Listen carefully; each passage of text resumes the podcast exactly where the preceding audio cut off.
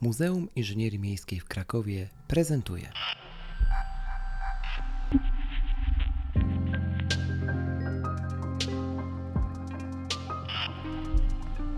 Mimcast. Miasto i my.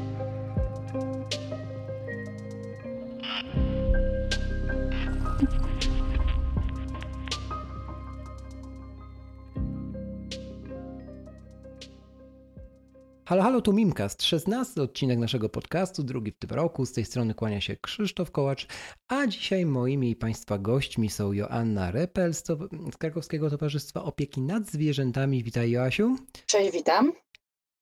I Dawid Masło, Instytut Ochrony Przyrody Polskiej Akademii Nauk, Zarząd Zieleni Miejskiej w Krakowie oraz Centrum Edukacji Ekologicznej Symbioza. Cześć Dawid. E, witajcie serdecznie. E, przy tym, przy, po tym przydługawym wstępie, bo zajmujecie się rzeczywiście wieloma rzeczami, e, pasuje powiedzieć, dlaczego się tutaj dzisiaj spotykamy. No spotykamy się ze względu na temat odcinka, którym są zwierzęta w mieście. I o tym właśnie dzisiaj z Asią i Dawidem porozmawiam, zarówno o tych najbliższych naszym, naszym sercom, czyli pupilom, które możemy gościć, mam nadzieję, które zamieszkują również wasze domostwa, jak i o tych zwierzętach, które zwykliśmy nazywać zwierzętami dzikimi. Czy to poprawnie? O to też zapytam Was. E, dzisiaj więc płynnie przechodząc do, e, do tematu naszej rozmowy, słuchajcie, powiedzcie mi, zwierzęta w mieście, czyli kto, jak Wy w ogóle patrzycie na ten, na ten temat? Asia, jakbyś mogła zacząć, jako osoba, która pracuje ze zwierzętami na co dzień. Tak, dokładnie. Ze względu na specyfikę naszej pracy, mm, dla nas zwierzętami w mieście są i zwierzęta e, domowe, i zwierzęta wolno żyjące, czyli koty i zwierzęta dzikie, które również e, w naszym mieście przebywają w dużej ilości. No my jako Towarzystwo Opieki nad Zwierzętami e, z założenia zajmujemy się zwierzętami domowymi i powiedzmy kotami wolnożyjącymi, natomiast mhm. jest, od zwierząt dzikich jest zupełnie inna instytucja, choć czasami zdarzało nam się też e, pomagać e, takim zwierzętom, no bo jest dość dużo takich zgłoszeń e, od ludzi, e, którzy też nie bardzo wiedzą, gdzie dzwonić w sytuacji, kiedy jest takie dzikie zwierzę w potrzebie. Mm, no i jakby generalnie tych zwierząt zaczyna się pojawiać coraz więcej ze względu na to, że to nie one wchodzą na nasz teren, tylko my wchodzimy na ich teren. E, miasto się rozbudowuje, te tereny zielone, które były gdzieś tam e, przy Wiśle, czy takie bardziej odludne, jakieś działki, to wszystko teraz jest e, niestety zabudowywane mhm. i, no i te zwierzęta niestety siłą rzeczy muszą uciekać z tych swoich miejsc zamieszkania, z tych żerowisk, no właśnie do miasta. No i to jest jakby główny problem tego, że dlatego te zwierzęta dzikie są tak bardzo teraz często widywane w mieście. O tym, z kim się kontaktować, porozmawiamy sobie za chwilę, a teraz jeszcze, Dawid, jaki jest Twój punkt e, patrzenia na, na sytuację zwierzaków z obu grup? Znaczy, no właśnie, ja może powiem najpierw o tych e, dzikich e, zwierzętach. No właśnie, czy dzikich? Dla mnie na pewno nie. Patrzmy na Kraków jak na pulę pewnych mieszkańców. I tu na równi stawiałbym zarówno ludzi, jak i zwierzęta. To jest prawda to, co powiedziała Asia oczywiście, że my wkraczamy na terytoria zwierząt, natomiast przez Kraków też przechodzą korytarze migracyjne. Mm, czy my tego chcemy, czy nie, te dzikie zwierzęta, czy po prostu nowi lokatorzy w Krakowie będą się nam e, tutaj pojawiać. Natomiast do nas ludzi, ja bym tutaj już zaakcentował to w naszej rozmowie, e, należy przygotować im pewną przestrzeń. E, bo jakby miasto, które jest przyjazne zwierzętom, jest automatycznie przyjazne nam ludziom.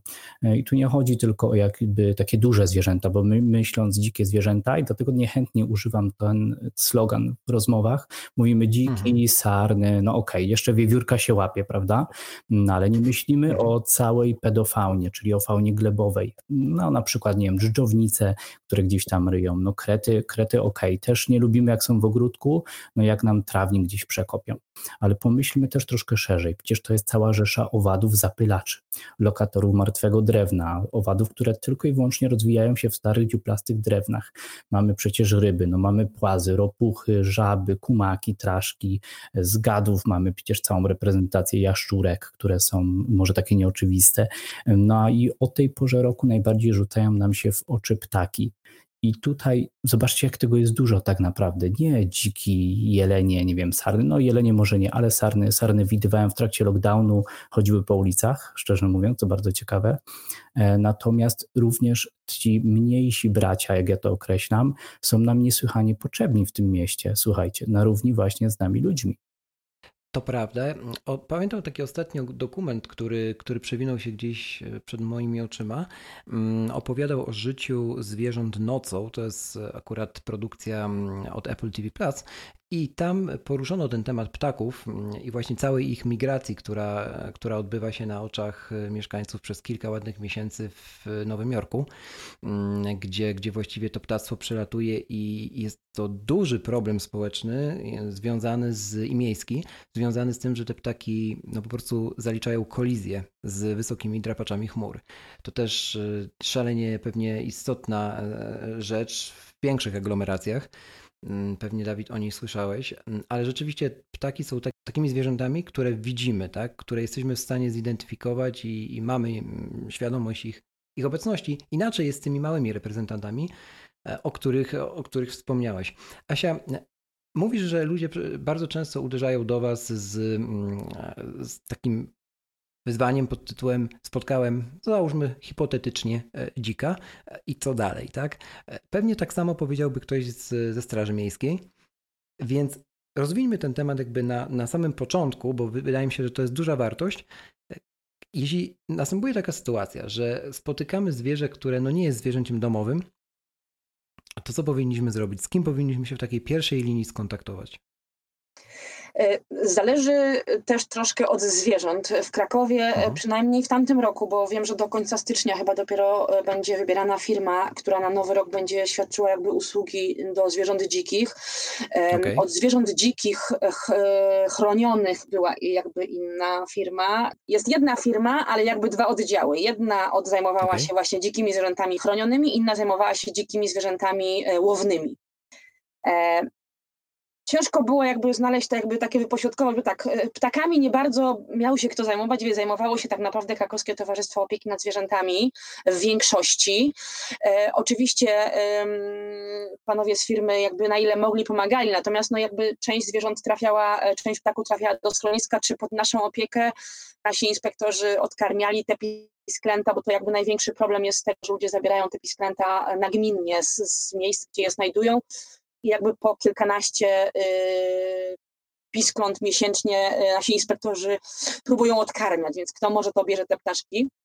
I tak naprawdę zawsze ludzi odsyłaliśmy y, do, z telefonem do Straży Miejskiej, bo to jakby oni mhm. E, zajmowali się przekazywaniem tej, tej jakby dalszej interwencji odpowiednim firmom. Okay. My pośredniczyliśmy właśnie przy e, zabieraniu ptaków i te ptaki trafiały do schroniska i część odbierała właśnie firma Agama, a część jakby zostawiało, zostawało w tym schronisku. Więc każdemu zawsze, każdego zawsze uczulaliśmy, e, jeżeli chodzi właśnie o samo miasto Kraków, e, że jeżeli nie wiemy, czy to jest zwierzęłowne, czy chronione, zawsze telefon do Straży Miejskiej, oni już sobie to mhm. pogrupują. No wiadomo, okay. trafiały do nas również jeże, czy nawet mniejsze zwierzaki, czy nawet zdarzały się i myszki, więc im pomagaliśmy jako tako też częściowo my. E, bo czasami było tak, że niestety w zimie mały jeżyk e, no jest za mały, żeby przetrzymać zimę, on musi mieć odpowiednio tam 300 gram, żeby w ogóle móc przeżyć, zapaść e, w ten letarg i czasami trzeba było właśnie takie zwierzaki zabrać do nas i myśmy musieli jakby znaleźć im miejsce na przezimowanie. Więc mówię, zdarzały się w naszej pracy różnego rodzaju zwierzęta, nawet i takie dzikie, które, które jakby z założenia nie powinny trafiać do nas, no ale jak trzeba było pomóc, no to, to musieliśmy pomóc. No. Jasne, powiedziałaś szalenie istotną rzecz i otworzyłaś tym samym kolejny wątek w naszej dyskusji, czyli wątek zimy, tego co aktualnie, kiedy nagrywamy ten odcinek, wraca za nasze okna, bo już wydawać by się mogło, że nas pożegnało, ale nie, zima, zima jest w natarciu. No a zwierzęta w zimie lekko nie mają, to dosyć oczywista rzecz, natomiast powiedziałaś już o niej z perspektywy dosyć nieoczywistej, chociażby związanej z dokarmianiem i odkarmianiem. No i nie sposób nie zapytać o dokarmianie zwierząt, bo tak jak y, nie zawsze, mam wrażenie przynajmniej, popraw mnie, jeśli się mylę, poprawcie mnie, nie zawsze najlep najlepiej jest dla, dla zwierzątka, które znajdujemy, jeśli ono trafi do nas, pod, pod nasz dach, bo na przykład nie może, możemy nie mieć wystarczającej wiedzy, żeby mu pomóc.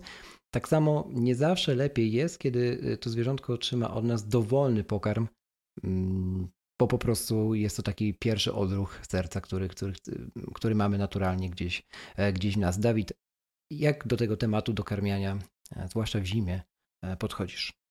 Znaczy ja może powiem jeszcze, mm, odnosząc się do jakby mm, początku Twojej mhm. wypowiedzi odnośnie zabierania zwierząt. Ja nie jestem zwolennikiem tego typu zachowań. W sensie takim mm, zawsze dzwonimy na straż miejską, to jest jakby pierwsza kwestia, bo jakby ci ludzie od tego są. Ja sobie zrobiłem mały research w internecie, jak do tego podchodzi nasze miasto i nawet zauważyłem, że są numery na policję czy na, na straż pożarną. Słuchajcie, no te służby nie są od tego e, naprawdę. Straż miejska i tam naprawdę są odpowiedni ludzie od tego, żeby zdecydować. Pamiętajcie też, że najważniejsze jest nasze bezpieczeństwo, bo bardzo często zdarza się, że ludzie chcą brać gołymi e, rękami na przykład nietoperze, które właśnie miały kolizję z przeszkleniami, e, bądź też z niewiadomych przyczyn znalazły się na dole, a to niestety stanowi zagrożenie wścieklizną. Tak samo do karmiania wiewiórek. Słuchajcie, musicie brać pod uwagę, że wiewiórki też mogą być nosicielami wścieklizny. Więc jakby nie jestem zwolennikiem brania na dłonie, a szczególnie na wiosnę, bo jeżeli nauczymy się jakby zabierać te zwierzęta w geście pomocy, to później jest problem na przykład z podlotami na wiosnę, prawda, które uczą się latać i jakby mamy, mamy już mechanizm takiej edukacji, że tak, zabieramy i staramy się pomóc. Więc to jest jakby jedna kwestia. Druga kwestia dokarmiania, mm, co, co jakby wszędzie się przejawia, to dokarmianie ptaków zimą. To jest taki sztandarowy e, temat, idzie się z tym do szkół, edukuje się bardzo fajnie. Natomiast jak to sobie zapamiętać? Słuchajcie, zwierzęta są jak ludzie, dokładnie tacy sami. Nie będą jeść, jak jest brudne, zepsute, zbyt słone, zbyt uwędzone, więc ten pokarm naprawdę musi być, e, słuchajcie, odpowiedni. Mm, a to się mówi też e, bardzo głośno w kontekście dokarmiania chlebem. Zamiast zrobić sobie bułkę tartą, to bardzo dużo osób, szczególnie ptactwo wodne, bo to jest dość widowiskowe, prawda? My lubimy sobie iść na piękny spacer w takim właśnie anturażu śnieżnym i dokarmiamy, robimy coś dobrego, gromadzą się łabędzie, kaczki, tam łyski, natomiast robimy coś bardzo złego, słuchajcie, bo ten chleb ma bardzo złe inklinacje, ja może sobie pozwolę przytoczyć kilka chorób, na przykład zespół anielskiego skrzydła doprowadzamy do zwyrodnienia stawów u ptaków, te skrzydła się nienaturalnie wyginają, w skrajnych przypadkach uniemożliwiają wręcz nawet Y, sprawny lot. Y, mogło już może dochodzić do zatrucia pokarmowych, biegunek, uszkodzenia nerek, odwodni organizmów, nawet kwasicy, czyli takiej choroby, gdy, gdzie zbyt dużo kwasów się gromadzi. E, natomiast jeśli już chcemy dokarmiać, jakby edukować przez to dokarmianie, no to pamiętajmy, że Pokarmy niesolone, bez przypraw, niesmażone, niewędzone, świeże, bez oznak zepsucia, bo jakby zwierzęta nie są trochę naszym takim śmietnikiem, a bardzo często jednak je tak traktujemy co jest dobre do karmnika. Nasiona zbóż, słonecznik, orzechy, no tutaj słonina, na przykład owoce, czystek, jakieś takie len, tego typu nasiona i sprawa jest jeszcze jedna. Jak kupujemy sobie takie kule nasienne, które bardzo często widzę w sklepach, słuchajcie, uważajcie też na te siatki, które tam są. Bardzo często ptaki wplątują się w to nóżkami, więc nie wieszajcie za te właśnie tego typu y, twory jak siatki, tylko jednak wkładajcie do karmnika i podstawowa zasada jeszcze, jak już raz decydujecie się na dokarmianie, to to kontynuujemy do końca wiosny, a nie jeżeli nam troszkę przejdzie ochota, to zostawiamy. Bo ptak jest taki, przypuśćmy na przykład sikorki, dobrym są przykładem, przyzwyczajają się. No bo skoro ja mam blisko sklep, tak jak my ludzie, no to nie chodzę do tego daleko. A jak mi zamkną, to taki ptak nie będzie leciał, tylko będzie czekał cały dzień, będzie czekał w okolicy tego karmnika. Przyjdzie zima, nie będzie miał energii, no i niestety on umrze bardzo często.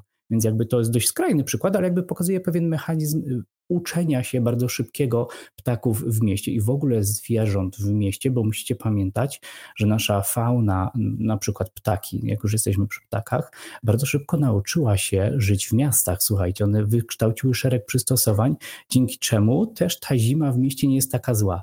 Pozwolę sobie tylko na jeszcze jeden przykład kosy. To jest gatunek typowo leśny, spotkacie go w lesie wolskim na przykład, a teraz wszedł do miast, ma się tu bardzo dobrze i ma tak bazę pokarmową przez cały rok, że już się mu nie opłaca odlatywać. Po prostu te populacje zostają i tym samym wcześniej na wiosnę mają sukces lęgowy, bo wcześniej zakładają, dobierają się, dobierają się w pary, no i wykształciły sobie taki szereg e, cech przystosowawczych. Tak, poruszyłeś bardzo wiele wątków. E, Asia, zaczniemy trochę mm, przewrotnie e, od tych zwierząt, które mamy najbliżej, czyli od naszych pupili domowych, bo tutaj również dokarmianie, wiem to po swoim kocie, e, jest szalenie istotne. Później jakbyś się jeszcze mogła odnieść do tego, co powiedział Dawid w kontekście mm, tych zwierząt, które spotykamy w mieście, w tkance miejskiej. Ale zacznijmy od, od domowego zacisza. Jedyne, co mogę powiedzieć, to yy, warto yy, jakby słuchać specjalistów, bo niestety, mhm. ale Bardzo dużo ludzi czyta w internecie mm, no, rzeczy pisane przez ludzi, którzy są kompletnie nieprzeszkoleni, którzy mówią z własnego doświadczenia i to nie do końca zawsze jest dobre. Tak naprawdę dużo dużo takich porad, y, no właśnie są pisane przez osoby, które tam gdzieś, nie wiem skąd tą wiedzę czerpią. E, ludzie się tym e, sugerują i, i na to potem się okazuje, że zwierzak trafia do lekarza, bo był źle, źle karmiony. Jest na rynku e, bardzo dużo karm, które są naprawdę jakby no, niewskazane. My, my nawet w schronisku bardzo mhm. często mówimy ludziom, czasami spotykamy się z takim złym odbiorem, że grymasimy. No, staramy się zawsze ludziom mówić, mhm. żeby kupili lepiej mniej karmy dobrej jakości niż dużo karmy e, słabej jakości, bo zwierzęta u nas w schronisku e, są karmione no, taką karmą naprawdę dobrą. E, po karmie takiej tak zwanej marketowej mają biegunki, więc e, wiadomo, że bez sensu, żebyśmy przyjmowali karmę, której potem nie zużyjemy. No niestety my z doświadczenia wiemy, że bardzo dużo ludzi w Krakowie ubogich e, karmi taką właśnie marketową karmę, czy karmą, czy koty, czy, czy psy.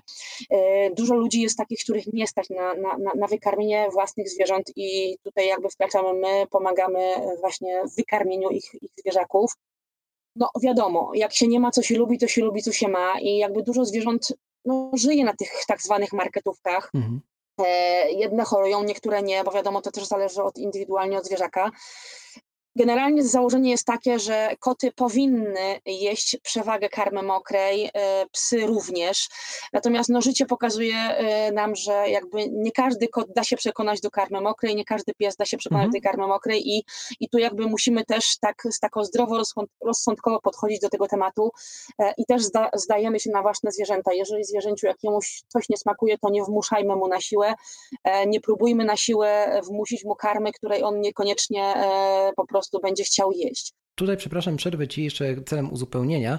Mm, to, co powiedziałaś, jest szalenie istotne z tego punktu widzenia, że te karmy marketowe to jest jedno, to są też karmy telewizyjne, e, tak. najpopularniejsze, to powiedzmy sobie wprost. I to też nie jest tak, że mm, kot, znaczy jakiekolwiek zwierzę domowe, mm, potrafi trawnie ocenić, jakby, że coś mu smakuje czy nie smakuje. To jest to, co ty powiedziałeś. Jeżeli jest głodny, no to tak czy owak zje to, co, co, co się po prostu do jedzenia trafi. No i przychodzi mi na myśl taki temat, który widzimy zwłaszcza w mniejszych miejscowościach i na wsi, niestety, czyli dokarmianie zwierząt resztkami z obiadu przeróżnymi tak. resztkami z obiadu. Od pierogów ruskich przez kotlety schabowe po różnego Kapustę rodzaju naleśniki. Tak, no na przykład. Dosłownie. E, I, i, tak, e, jak widać nawet dosłownie, mm, jak słychać. Więc, e, więc to też nie jest tak, że mm, zwierzę do końca jest dobrym mm, wyznacznikiem, bo, bo nie jest.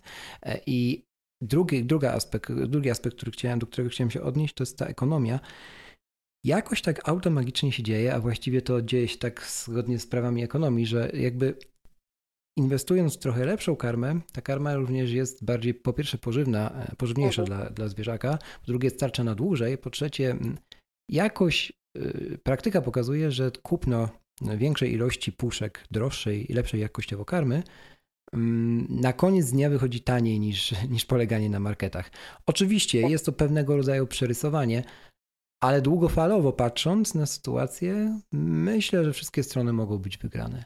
E, wracając do, do przestrzeni miejskiej i tego, co powiedział Dawid, jak to z Twojej perspektywy wygląda? Znaczy tak, my cały rok e, jakby spotykamy się z takimi e, no, prośbami o wydawanie tam, że mhm. ptaków.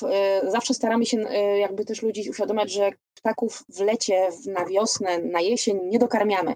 Ptaki dokarmiamy mhm. tylko i wyłącznie jak spadnie śnieg, jak przymarznie ziemia, kiedy one nie są w stanie zdobyć tego pokarmu, które tak naprawdę powinny zdobywać. E, tłumaczymy mhm. też ludziom, że jeżeli będziemy dokarmiać ptaki w lecie, one się przyzwyczają, tak jak te nasze tak zwane e, gołębie rynkowe, które są no już troszkę upośledzone, bo one są tak nauczone, że dostają karmę, że widzieliśmy to na początku pandemii, kiedy my jeździliśmy tam do, na rynek dokarmiać te ptaki, bo one po prostu nie miały co jeść, nie potrafią zdobywać same pożywienia, bo są nauczone, że dostają je od turystów. E, no i przede wszystkim wtedy tak, e, tracą e, zdolność no, szukania pożywienia w, no, w ziemi, nie ścierają sobie dziobów, nie ścierają sobie pazurów i tak naprawdę no, uzależniają się od człowieka i niestety mhm. no, rob, dokarmiając ptaki robimy im krzywdę, dokarmiając ptaki w lecie, więc naciskamy, żeby ptaki dokarmiać tylko zimą. Staramy się ludzi edukować, że no właśnie chleb, chleb nie powinien być dawany ze względu na to między innymi też, że właśnie ludzie pozbywają się jakichś tam spleśniałych, starych chlebów, które oczywiście ptaki zjedzą chętnie, bo są głodne.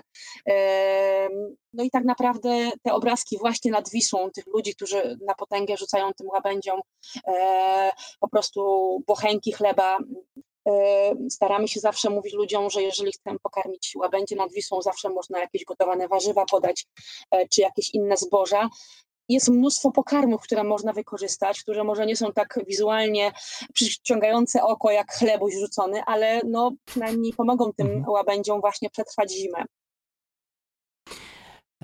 Tak, czyli jakby przede wszystkim zgłębić wiedzę, zanim podejmiemy jakieś działania, e, po prostu, żeby nie szkodzić e, w dobrej intencji, bo tak też można. To przejdźmy do samej idei schronisk, tak, bo jakby Krakowskie Towarzystwo Opieki nad Zwierzętami i jemu podobne instytucje działające na, na, na terenie Krakowa, specjalizujące się w różnego rodzaju wolontariacie, adopcji, czy domach tymczasowych, no mają jedną misję, tak? Czyli jakby ratować te zwierzęta, których, których nikt nie chce. I zastanawiam się, skąd te zwierzęta najczęściej do takich miejsc jak, jak TOS, jak, jak instytucje, które wymieniłem, trafiają. Czy rzeczywiście jest tak, że to są nieudane prezenty, czy problem jest o wiele większy i to tylko tak naprawdę jego spłycanie, bo to się po prostu dobrze czyta w sieci czy w gazetach. Zacznijmy od Dawida tym razem. Znaczy ja myślę, że dużo jest jednak niewiedzy w ludziach. Kupują zwierzęta, które wydają im się fajne, jak na przykład czasami fretki są takimi zwierzętami, prawda?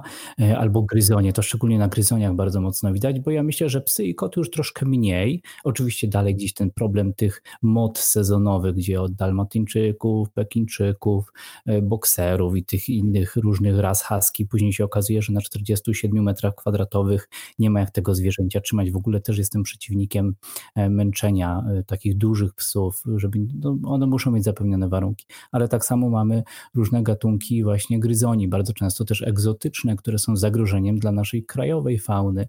E, między innymi tutaj też żółwie, które były bardzo często sprowadzane, te czerwonolice były wypuszczane i no, one zagrażały na przykład naszemu gatunkowi żółwiowi błotnemu.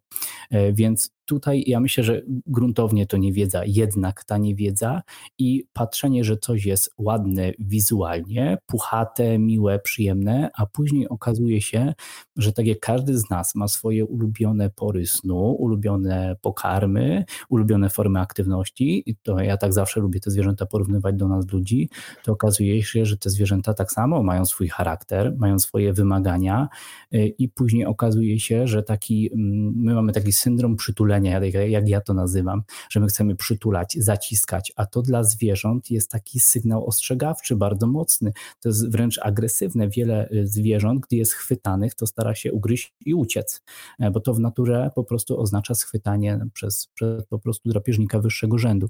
E, więc ja myślę, że jednak tutaj upatrywałbym to wszystko w jakiejś takiej naszej jednak niewiedzy. Gdzieś tam chcemy dobrze, bo te zwierzęta bardzo często pojawiają się w szczytnym celu, tak? Chcemy pokazać dziecku, żeby było obowiązkowe, żeby zaczęło wychodzić na spacery, karmiło w sposób odpowiedni i bardzo często to się jednak udaje, to trzeba też, też jakby sobie powiedzieć. Natomiast bardzo często, gdy takiego małego człowieka przerasta e, po prostu te obowiązki, które zostały jakby niejako narzucone z chęcią posiadania na przykład czworonoga, czy tam gryzoni, na przykład szynszyle, o, szynszyle też są bardzo dobrym przykładem. E, okazuje się, że wcale nie jest to takie pokorne zwierzątko, no i w tym momencie mamy e, zapchane różne, e, różnego typu instytucje, które muszą przejmować te zwierzęta, no już nie mówiąc o skrajnych przypadkach, gdy po prostu gdzieś te zwierzęta są po prostu porzucane, no ale może nie chciałbym też wypowiadać aż tak negatywnym tonie, natomiast to też się zdarza. Ja myślę, że tutaj Asia też będzie miała bardzo dużo takich niestety, ale negatywnych przykładów. Zapraszam Asia. Jak to wygląda od kuchni? Tak, niestety, niestety zdarzają nam się zwierzęta. Nawet nam się zdarzyły w tamtym roku rybki, które były wyrzucone gdzieś pod śmietnikiem.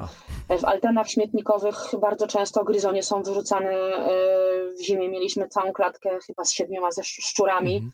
Naprawdę ludzie porzucają w, niestety w różny sposób. E, dziwi nas to, bo tak naprawdę krakowskie schronisko być może mm, jako jedyne w Polsce przyjmuje zwierzęta własnościowe e, z terenu Krakowa, nie robimy problemów i no, jakby wolimy przyjąć tego zwierzaka do schroniska, e, jeżeli miałby wylądować gdzieś w lesie, czy wyrzucony być gdzieś na środku jezdni, więc jakby ludzie nawet nie próbują e, znaleźć takiego miejsca bezpiecznego dla swojego zwierzaka, tylko po prostu go porzucają. Są takie, są takie okresy rzeczywiście newralgiczne, najgorsze, e, jeżeli chodzi o porzucanie zwierząt.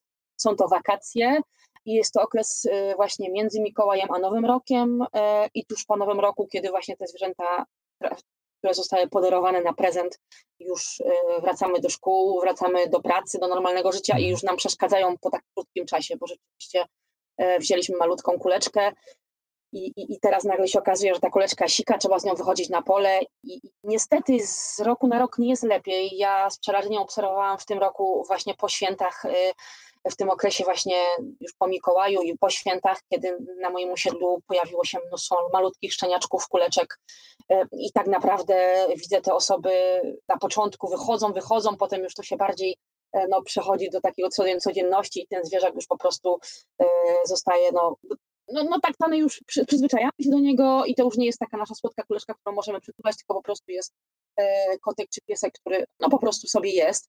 E, no i jak nam się znudzi, to można go wyrzucić, bo, bo przecież nic się nie dzieje, jak wyrzucamy zwierzaczka, prawda? W cudzysłowie to mówię, bo, bo rzeczywiście my, mając to okno życia y, na Floreńskiej, widzimy na co dzień, e, jak dużo ludzi łatwo porzuca zwierzaka, właśnie to, co powiedziałam wcześniej, nie próbując nawet e, na własną rękę szukać mu e, jakiegoś domu, znaleźć mu e, gdzieś wśród rodziny, wśród przyjaciół.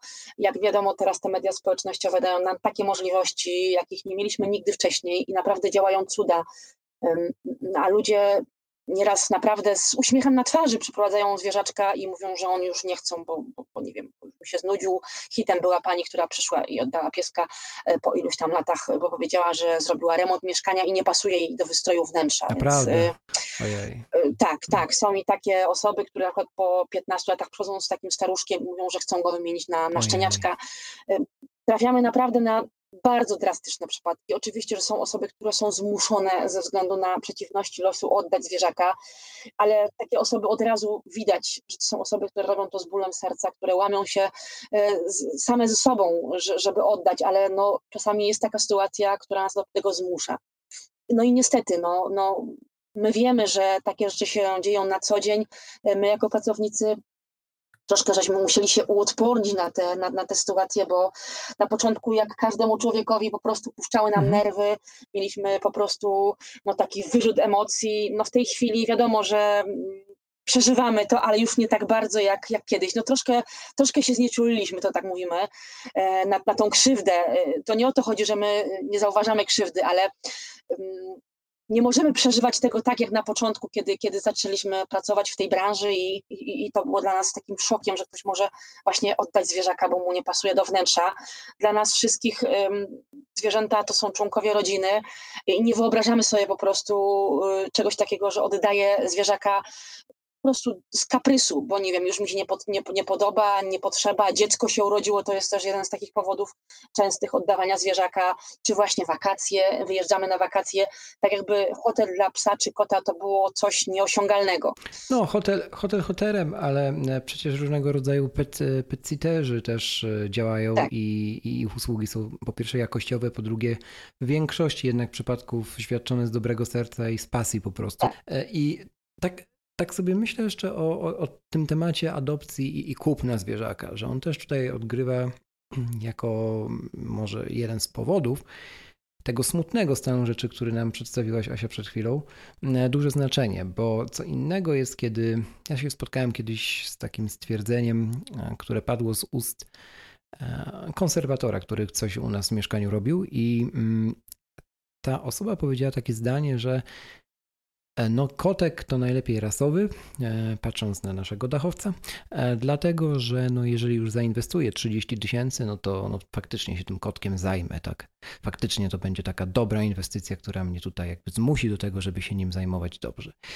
No, z trzeciej strony, żyjąc też z osobą, która spędziła lata w, w pracując czy w Tozie, czy, czy, czy na wolontariacie, mam też tę perspektywę, no i mając kota dachowca z adopcji, mam też tą, tę perspektywę adopcyjną, która jest skrajnie różna od, e, od, od po prostu traktowania zwierzaka jako produktu na półce.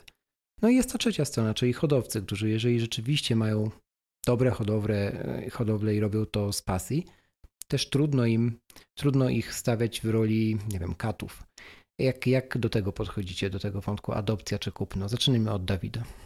Znaczy ja tak słuchając jeszcze Asi, e, no, no, i ciebie, jak tak zapytałeś na to, to mam gdzieś taką wewnętrzną refleksję, że gdzieś wszystko sprowadza się do tego, jak my ludzie traktujemy zwierzęta i naturę. Zwróćcie uwagę, że jeżeli traktujemy je jako przedmiot do wytresowania, do panowania nad nim, to łatwo się go pozbyć.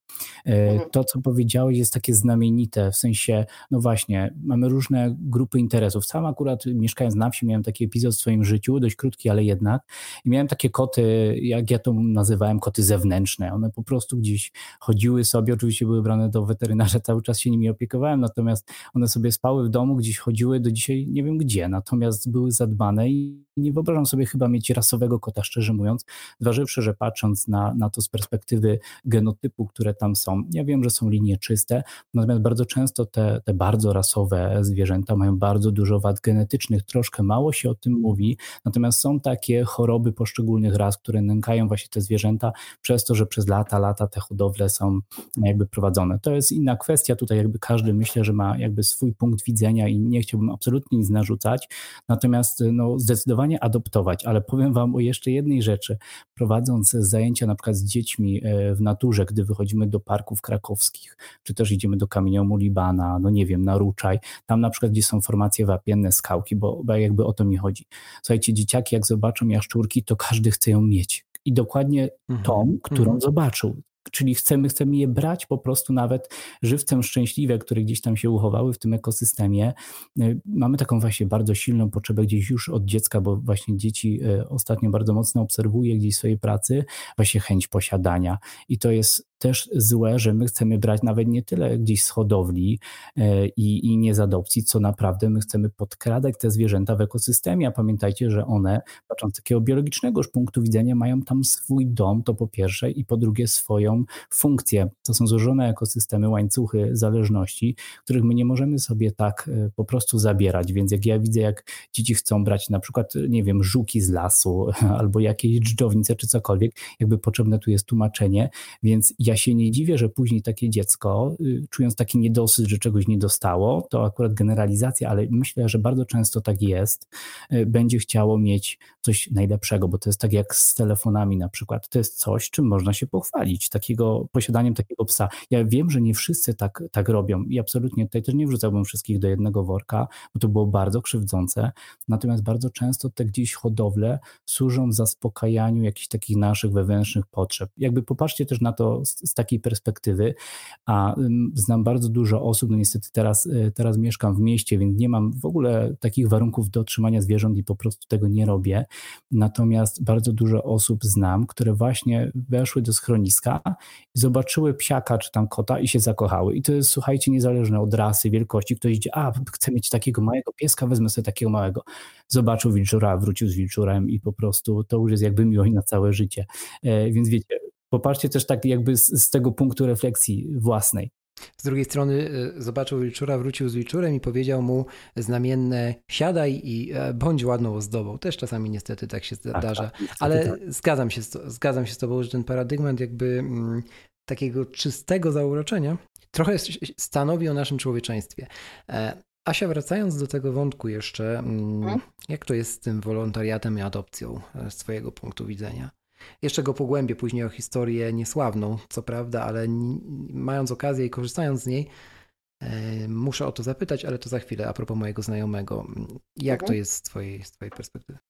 E, niestety y, od jakiegoś czasu obserwujemy modę na wolontariat i niestety nie z potrzeby serca, że chcemy pomagać zwierzakom, mhm. tylko to nieszczęsne punkty do szkoły i właśnie zaczął się taki okres, kiedy zaczynają pisać do nas osoby, które chcą koniecznie pomóc zwierzątkom no chodzi o te nieszczęsne parę punktów, które dodaje się do, do świadectwa i one dają jakby większe szanse dostania się do wymarzonej szkoły. Mhm. To, i I zawsze takie osoby raczej staramy sprowadzić na ziemię, że nam zależy na długotrwałym wolontariacie, ponieważ te psy czy koty no bardziej psy, bo jakby chodzi o te spacery, przyzwyczajają się do swojego opiekuna w schronisku, staramy się zajmować jakimś konkretnym boksem i jeżeli powiedzmy przyjdę dzisiaj, a nie przyjdę przez najbliższy tydzień, to ten pies no, nie ma tego spaceru. E, pracownicy schroniska zajmują się opieką nad tymi zwierzętami, doprowadzaniem ich do lekarza, y, karmieniem. Oni nie mają czasu y, na tak częste spacery, jak, jak, jak mogą to zrobić wolontariusze. Dlatego wolontariusze robią niesamowicie dobrą robotę właśnie tymi spacerami, tym, tą, tym nawiązywaniem więzi z takim e, zwierzakiem. E, I rzeczywiście mamy grupkę naprawdę takich zaangażowanych e, wolontariuszy, którzy tak naprawdę czy, czy, czy zima, czy lato e, przychodzą do tych zwierzaków, bo rzeczywiście one po prostu dla nich są najlepszymi przyjaciółmi i, i, i rzeczywiście nawiązują tą więź. I bardzo często um, dzięki takiej pracy z wolontariuszem taki pies, który, nie wiem, trafia do schroniska, który został przeprowadzony z powodu jakiejś totalnej agresji, okazuje się, że ten pies jest bardzo miłym psiakiem i można go wydać do normalnego domu, do dzieci, bo gdzieś tam po prostu w tym wcześniejszym domu zaznał wiele krzywd i nie znał innego życia niż agresywne. Więc e, naprawdę wolontariusze dobrzy wolontariusze to jest skarb w każdym schronisku, zwłaszcza tacy, którzy właśnie robią to z potrzeby serca. E, I, i tak naprawdę mm, to jest, to jest jakby cała idea wolontariatu. Y, wolontariat to nie tylko jest y, powiedzmy wychodzenie też z pieskiem na spacer, ale to jest niestety też sprzątanie kup po tym piesku e, i mamy takich naprawdę fajnych, wspaniałych ludzi, którzy, którzy, którzy rzeczywiście poświęcają tym psiakom tyle uwagi, ile powinni. Y, no my wymagamy, my wymagamy tak naprawdę e, te 30 godzin wolontariatu w, w, po prostu w miesiącu, żeby, żeby żeby to miało sens, bo, bo tak jak mówię, no, przyjście raz w tygodniu do pieska e, e, to nie zdaje rezultatu. To nie o to chodzi. Ten pies musi mieć regularne spacery, ten pies musi mieć regularny kontakt z człowiekiem e, i, i żeby poczuć po pierwsze tą więź, żeby móc pracować z takim psem, no i żeby tak naprawdę poznać go, bo jak wiadomo, schronisko to jest tylko schronisko, nawet najlepsze, I nieraz jest tak, że w schronisku jest wszystko w porządku, nagle w domu okazuje, że pies ma tendencję do dominacji, że ten pies ma tendencję do, do rządzenia i takie właśnie rzeczy wychwytuje e, wolontariusz, który z tym psem przebywa e, wiele godzin. To jest ważne. To jeszcze zapytam teraz od razu o, o to, do czego nawiązałem przed, przed tym, jak zaczęłaś, zaczęłaś nam to nakreślać, kwestię wolontariatu, czyli do moich znajomych. Otóż ich przypadek jest może wyjątkiem, ale mm, chciałem też zapytać Ciebie, jako osoby, która być może tego typu rzeczy wychwytuje, albo właśnie wolontariusze powinni byli to wychwycić. Oni przygarnęli pieska, który, mm, którego rzeczywiście, który ma super szczęście, że trafił akurat do nich i od, oddali mu właściwie więcej niż połowę swojego życia, zaangażowania i rzeczywiście z nimi nadal jest. Ale biorąc go z schroniska, nie, nikt nie, udzielił im informacji, że ten pies jest lękliwym psem, tak? Że, że pies boi się, jak się okazało później, nawet cieni, które padają z rolet w oknach. No nie? I jakby mhm. Oni też przeszli wiele mm, kuracji jakby z nim, czy, czy zasięgali opinii behawiorystów psich. Mm, wiadomo, tutaj też ten rynek jest specyficzny i trudno trafić na kogoś, kto rzeczywiście ma wiedzę i wie, co robi. Tak, więc, te, więc ten pies też przeszedł swoje... No i pytanie brzmi, czy można było tego uniknąć? Czy masz takie wrażenie, że ktoś tu czegoś nie do końca e, dopilnował? Znaczy powiem tak, y, są różne sytuacje i mhm. e, oczywiście u nas też zdarzają się zarzuty, że ktoś coś nie powiedział. E, można mieć pretensje, powiedzmy, kiedy schronisko ma kilkanaście e, psów, e, kilkadziesiąt powiedzmy. Natomiast tak jak w schronisku u nas jest kilkaset e, psów czy kilkaset kotów, pewne rzeczy są nie do wychwycenia właśnie w warunkach schroniskowych. To ta lękliwość w schronisku pojawia się bardzo często ze względu na to, że jest to schronisko, jest mnóstwo szczekania psów, e, są odgłosy, które no, przerażają zwierzaka. Nawet spotykamy się z taką sytuacją, kiedy na przykład ktoś wraca do schroniska na szczepienie, które nie mogło być wykonane w momencie adopcji, e, czy na, nie wiem, na zabieg kastracji, sterylizacji. E, te psy są tak przerażone, wracając do schroniska, że niektóre trzeba nawet nieść, bo one są po prostu całe spanikowane, one się trzęsą, mhm. czują zapach schroniska. Co więcej, zwierzęta gdzieś na zewnątrz które, nie wiem, kierowca schroniska przywozi, bo biega piesek, również bardzo często uciekają, bo czują zapach schroniska. Mimo tego, że jakby one są tu zaopiekowane, nie dzieje im się krzywda, ale całe jakby, cała ta otoczka tego schroniska, zapach, głos, te odgłosy, to wszystko, co się dzieje, jest dla zwierzaka przerażające, czy dla psa, czy dla kota. E, więc bardzo często zwierzak, który trafia do schroniska, jest przerażony. Ale właśnie w domu wychodzą te jego prawdziwe, jak prawdziwa natura. Czy pies jest lękliwy? Oczywiście, że większość tych lękliwych psów da się wychwycić właśnie przez pracę z wolontariuszem. E, oczywiście, że wie, wiele takich sytuacji wychodzi, e, że tak powiem, brzydko w praniu, um, ale ja na przykład przytoczę taką, taką sprawę. E, ja sama, będąc wolontariuszką wiele, wiele lat temu w schronisku, zanim zaczęłam pracować właśnie w Ktozie, byłam opiekunką takiego psiaka, powiedzmy, on był mieszkanką, nie wiem, boksera z, Amstaffem. To było coś takiego faflatego, ale, ale to nie był ani Amstaff, ani bokser. To był cudowny, przekochany pies ja mogłam zrobić z nim wszystko. Wychodziliśmy na spacery, ja mogłam go po prostu po brzuchu głaskać, mogłam go e, no, no wszędzie, zrobić z nim wszystko. E, pierwsza adopcja, radość w ogóle, super, poszedł do adopcji. Mija tydzień, pies wraca. No, co się okazało? No, dominujący. Nie wpuścił właścicielki do kuchni, stanął w drzwiach, warczał, koniec. No, no szok. Szok, niedowierzanie. Przecież to nie jest mój luks, to jest mhm. najkochańszy, najmilszy mhm. pies na świecie. No ale mówię, no to może pewnie jakiś wariat wziął psa, znudził mu się, stwierdził, że to jednak nie to oddał, bo i tacy ludzie się zdarzają. Za chwileczkę druga adopcja. No i Lux znowu wraca, znowu ta sama sytuacja. Wszedł na łóżko, pani kazała mu zejść, a on warczy. No i tu jest, nagle okazało się, że Lux nie do końca jest takim miłym pieskiem. Mhm. E, jest miły, jest mhm. fajny, jest cudowny, do momentu, aż coś się od niego nie wymaga. Zaczęły się, nie wiem, jakieś przeziębienie, cokolwiek, jakiś zaszczyt, no i tu zaczyna pokazywać pazurki yy, lekarzowi w schronisku. No, na szczęście trafił się taki naprawdę fajny pan, który przez wiele miesięcy przychodził, w ogóle z, został wolontariuszem z tego powodu, przychodził do Luksa, do schroniska przez wiele miesięcy. Ta decyzja była mega przemyślana. E, wziął go do domu po kilku miesiącach takiego odwiedzania go naprawdę regularnego. I oczywiście, że Lux pokazywał zęby w domu, oczywiście, że próbował, natomiast pan był dużo większy od Luxa i pan doskonale wiedział, z czym się może zmierzyć e, z Luxem i wie, co sobie mógł, na co sobie mógł pozwolić. Po prostu zareagował tak, jak powinien zareagować, nie pozwolił sobie wejść na głowę i Lux do dzisiaj jest u pana, jest przeszczęśliwym, przekochanym, kanapowym pieskiem. E, wystarczyło tak naprawdę e, chwilę pracy. Oczywiście, że są też sytuacje, kiedy, tak jak opowiadałeś, pies lękliwy boi się wszystkiego. I, I to nie jest takie hop jak się nie trafi na dobrego behawiorystę, e, to jest problem, bo niestety teraz na rynku e, co drugi się mianuje behawiorystą, a to są kursy online. Niestety to jest przerażające, że można zrobić sobie behawiorystę właśnie online e, i to wprowadza ludzi w błąd. Są, są behawioryści, którzy biorą po kilkaset złotych za wizytę, na której powiedzą, że no niestety ten piesek dla Państwa nie daje, musicie mu znaleźć inny dom, on nie może u Was zostać. I to jest też przypadek, który Wiem, który, który słyszałam e, osobiście, e, znałam e, dziewczynę, która po prostu trafiła do takiego behawiorysty, zapłaciła 400 zł za wizytę, no i rozłożyła ręce. I, co dalej? Oczywiście na szczęście trafiła do, do innego specjalisty, który, który, który pomógł jej i ten pies jest dalej u niej.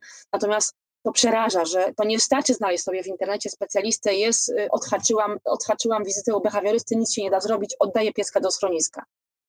Z drugiej strony są i tacy, którzy biorą po kilka tysięcy złotych i potrafią tak. przyjechać nawet z innego państwa e, tak. z cudowną receptą, która okazuje się po prostu wypisami e, z 50 książek, załóżmy, które ta osoba e, przeczytała. O tym również da się na forach niestety zasięgnąć opinii w tym sławnym internecie.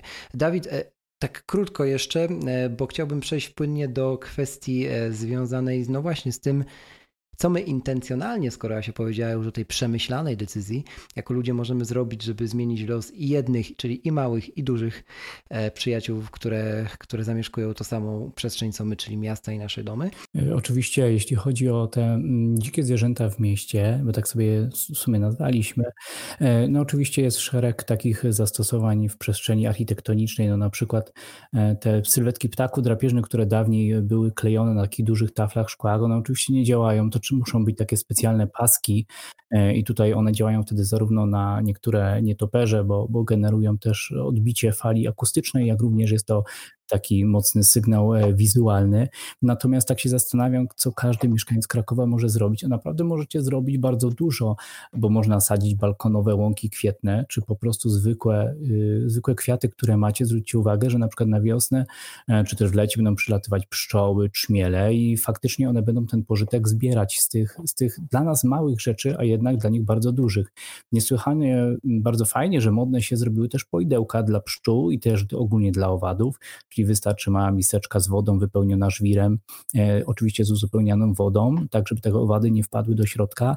No, musicie wiedzieć, że tutaj taka katastrofa y, spadku bioróżnorodności dotyczy w głównej mierze właśnie tych owadów zapylających, o których teraz właśnie Wam tak opowiadam, no bo one są bardzo ważne z punktu widzenia ekosystemów naszych rolniczych, ale w miastach też one są niesłychanie ważne. Słuchajcie, domki dla owadów, o zimowym dokarmieniu to już powiedzieliśmy sobie, e, aczkolwiek można też mając na przykład jakąś działkę czy też pamiętać o niegrabieniu liści albo zgrabieniu ich w jakąś jedną stertę gdzieś w ogrodzie.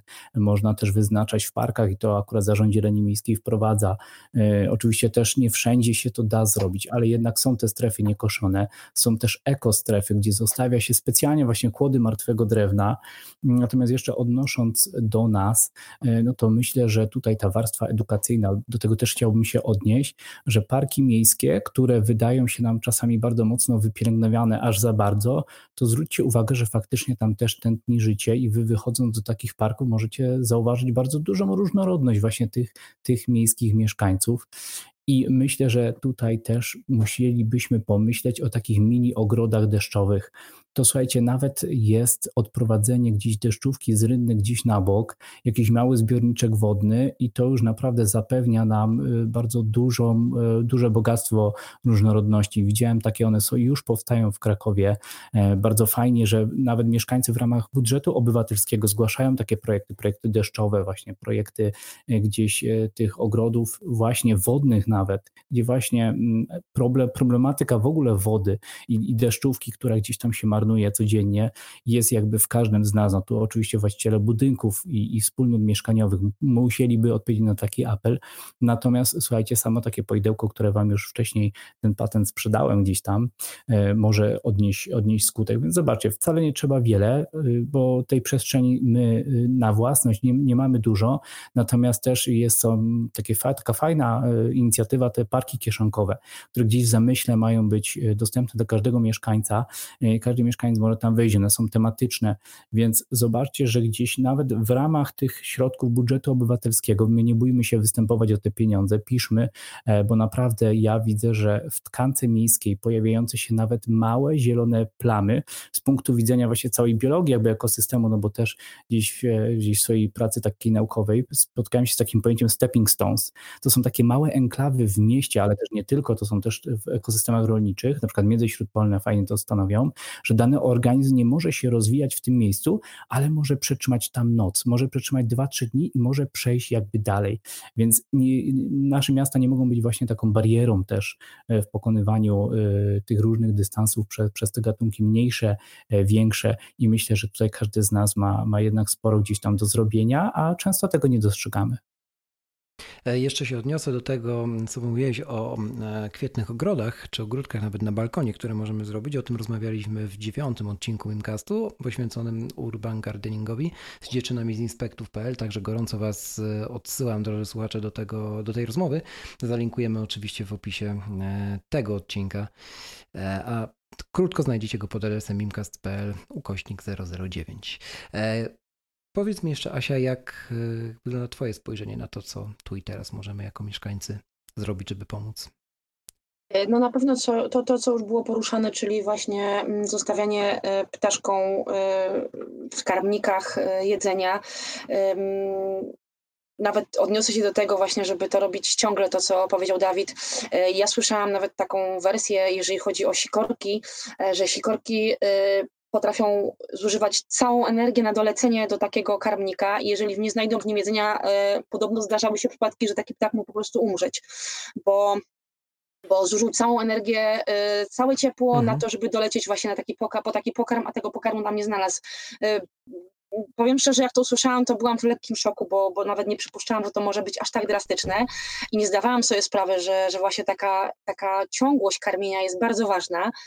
Jakież to przykre jest, jak się o tym mówi nawet, no nie? Tak, tak. Czysto po ludzku. Gdyby to był film, to byśmy płakali, nie? No powiem szczerze, to ja nawet nie obawiam się, że to może być aż tak, aż tak drastyczne, że, że jakby no mhm. ptak, który przyzwyczajony jest, y, że ma w danym miejscu właśnie pożywienie, jeżeli go nie otrzyma, może umrzeć, więc to też może tak mhm. powinno mhm. ludziom uświadomić, jak ważne jest to, żebyśmy pomagali takim zwierzakom.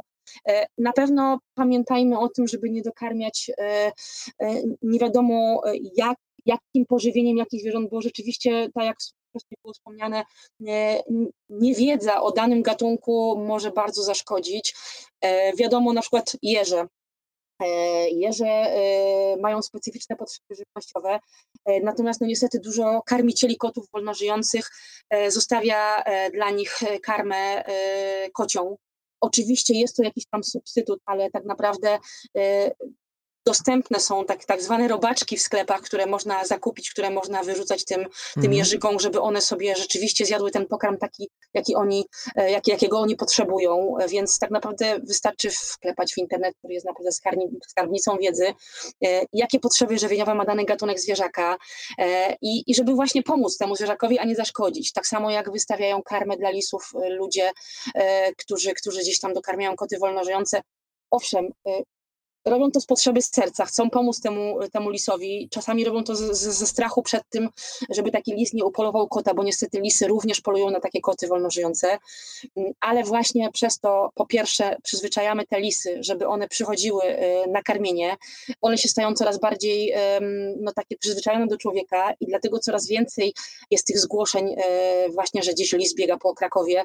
Bałturety zabierzcie. No, staramy się ludziom tłumaczyć, że żadnego dzikiego zwierzęcia, które nie jest chore, nie usuwa się z miasta. One sobie żyją wśród nas, nie wszyscy je widzimy, ale one tam są gdzieś. I jakby ważne jest też, że, żebyśmy właśnie nie zostawiali takich y, resztek pożywienia e, przy, przy domowych śmietnikach, e, czy właśnie zamykali wiaty śmietnikowe, e, bo, bo niestety to zachęca dzikie zwierzęta do tego, żeby wchodziły głębiej w miasto, być może czasami to y, uratuje takiego zwierzaka, bo, bo powiedzmy, jak nie ma nic do zjedzenia, to pożywi się jakimś odpadkiem, mhm. ale tak naprawdę właśnie powoduje to, że te zwierzęta e, coraz częściej pojawiają się w mieście.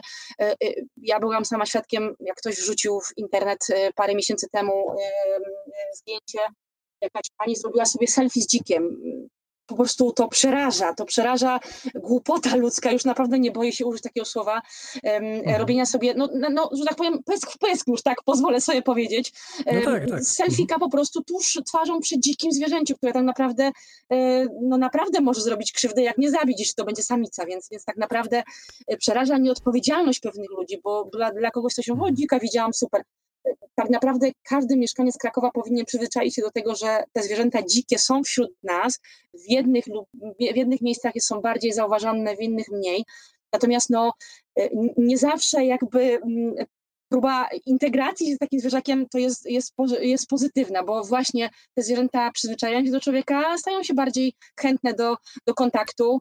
Ludzie mhm. myśląc, że to jest fajny właśnie taki lisek, czy wiewiórka, bo fajna y, ruda wiewiórka przychodzi nie mamy świadomości tego, że te zwierzęta, tak jak było wcześniej wspomniane, przynoszą różne choroby, przynoszą e, również właśnie wściekliznę, e, czy właśnie nietoperz. Chcemy uratować nietoperza, chwytamy go gołymi rękami wiedza Oj, to, to, jest... Akurat, y, to jest akurat już przykład, który myślę, że e, nam jako ludzkości na długo utkwi e, z różnych powodów w głowie akurat tego zwierzątka.